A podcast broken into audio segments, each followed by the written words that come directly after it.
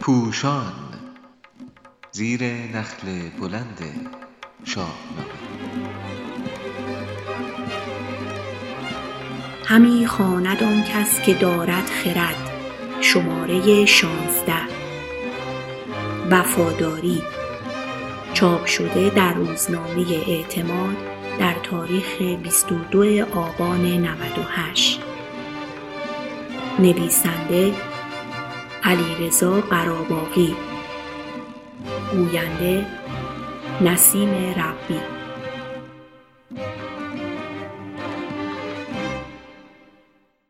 یکی از ارزشهایی که فردوسی خردمند میکوشد در فرهنگ ما جا بیندازد وفاداری نسبت به رفیقان، همرزمان، خویشاوندان و هممیهنان است.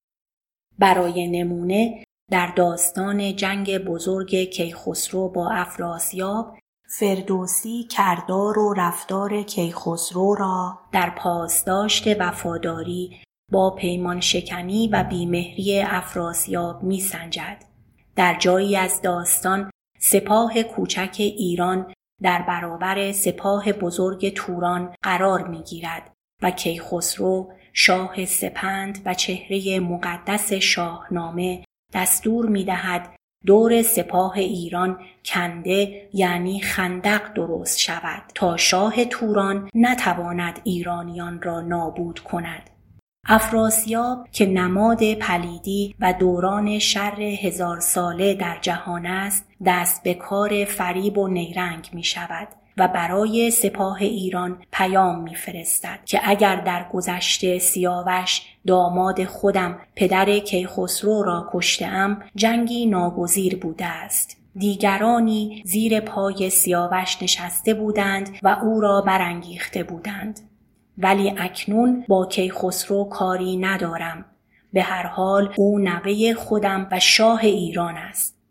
هر بخشی از این سرزمین ها را خاک ایران بداند ما آنجا را خالی می کنیم. به شما هم هدیه هایی می دهیم.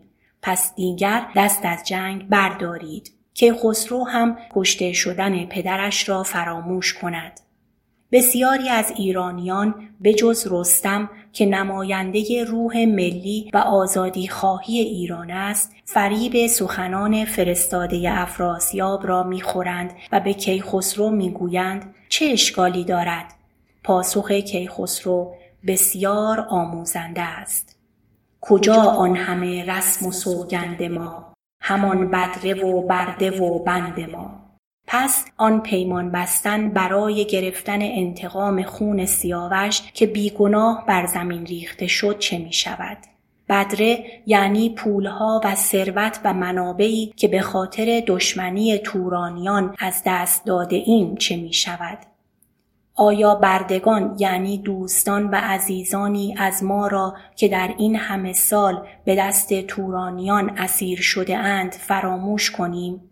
تکلیف بند و محدودیت هایی که برای ما و برای کشور ما برای ایران عزیز ایجاد شده نباید معلوم شود. کیخسرو با ناراحتی می افزاید همی از شما این شگفت آیدم همان کین پیشین بیفزایدم گمانی نبردم که ایرانیان گشایند جاوید از این کین میان. می‌گوید فکر نمی کردم برای همیشه خون سیاوش را فراموش کنید و می افزاید کسی را ندیدم از ایران سپاه که افگنده بودی بر این رزمگاه که از جنگ ایشان گرفتی شتاب به گفت فریبنده افراسیاب.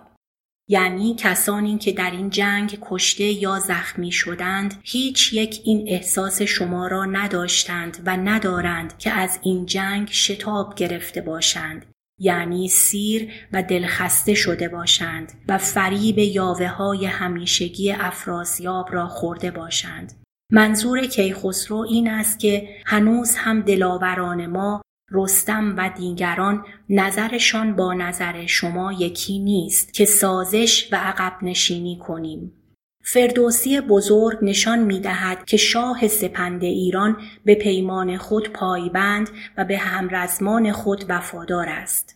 در استوره گفته می شود وظیفه تاریخی کیخسرو پایان بخشیدن به دوران شر هزار ساله افراسیاب است و از همان زمان که کاووس در پرواز بلند پروازانه خود سقوط کرد برای آن زنده ماند تا سیاوشی و کیخسروی پدیدار شود و پرونده افراسیاب را ببندد. با این همه کیخسرو به نظر ایرانیان همراهش اهمیت می دهد و نمی گوید حکم حکم من است و شما باید به جنگ بروید. می‌گوید نه من خودم به جنگ می‌روم. افراسیاب و پسرش شیده یا پشنگ که دایی بیوفای خود من است از من جنگ خواسته. شما چرا ترسیده اید؟ گر از من همی جست خواهد نبرد شما را چرا شد چنین روی زرد؟ در دنباله داستان کیخسرو با اینکه جوان است در جنگ با شیده به دشواری پیروز می شود و او را می کشد. افراسیاب خبر کشته شدن پسرش را می شنود. چنین گفت با موی افراسیاب که از این پس نه آرام جویم نه خواب نبیند سر تیغ ما را نیام نه هرگز بوم زین سپس شادکام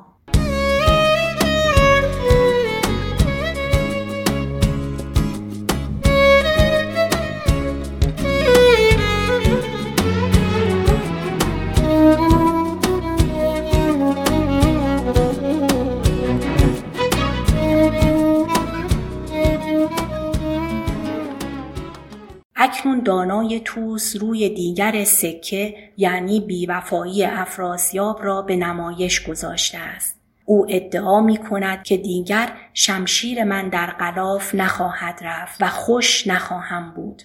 جنگ مغلوبه می شود. باد هم به کمک ایرانیان به سوی سپاه توران می وزد. چشم آنان پر از خاک می شود و افراسیاب ناگزیر عقب نشینی می کند. اما همچنان رجزخانان می‌گوید گریدون که امروزه یک باره باد تو را جست و شادی تو را درگشاد. چو روشن شود رودبار و زمین درفش دلفروز ما را ببین. همه روی صحرا چو دریا کنیم ز خورشید تابان ثریا کنیم. منظور از رودبار یا ساحل رود همان آمو دریا یا جیهون است افراسیاب شعار می دهد اما نیمه شب می گریزد و بسیار با شتاب از رود آموی می گذرد. فردوسی نشان می دهد که او چه زود پسرش و دیگر کشته شدگان تورانی را فراموش می کند. در آغاز سه روز به گلزریون یعنی شهری کنار سیر دریا یا سیهون می رود. به گلزریون شاه توران سه روز ببود و براسود با باز و یوز. براسود یعنی به آسودگی به شکار مشغول می شود سپس به پایتخت توران می رود بدان جایگه شاد و خندان بخفت. تو گفتی که با ایمنی بود جفت. اکنون که از سپاه کیخسرو دور شده بیمناک نیست و خود را ایمن می‌داند. دیگر شیده و کشته ها و آن رجزخانی ها را فراموش کرده است. سرانجام فردوسی بزرگ بسیار زیبا و شاعرانه میفرماید می و گلشن و بانگ چنگ و رباب گل و سنبل و رتل و افراسیاب. چکیده این مقایسه را از زبان عاشقی که بیوفایی دیده باشد چنین نوشتم. خسرو شدم به کنده نشستم به یاد دوست. جانم پر از سیاوش و از اعتماد دوست. افراسیاب بود و مرا شیدوار برد. از یاد اگرچه داشت به لب زنده باد دوست.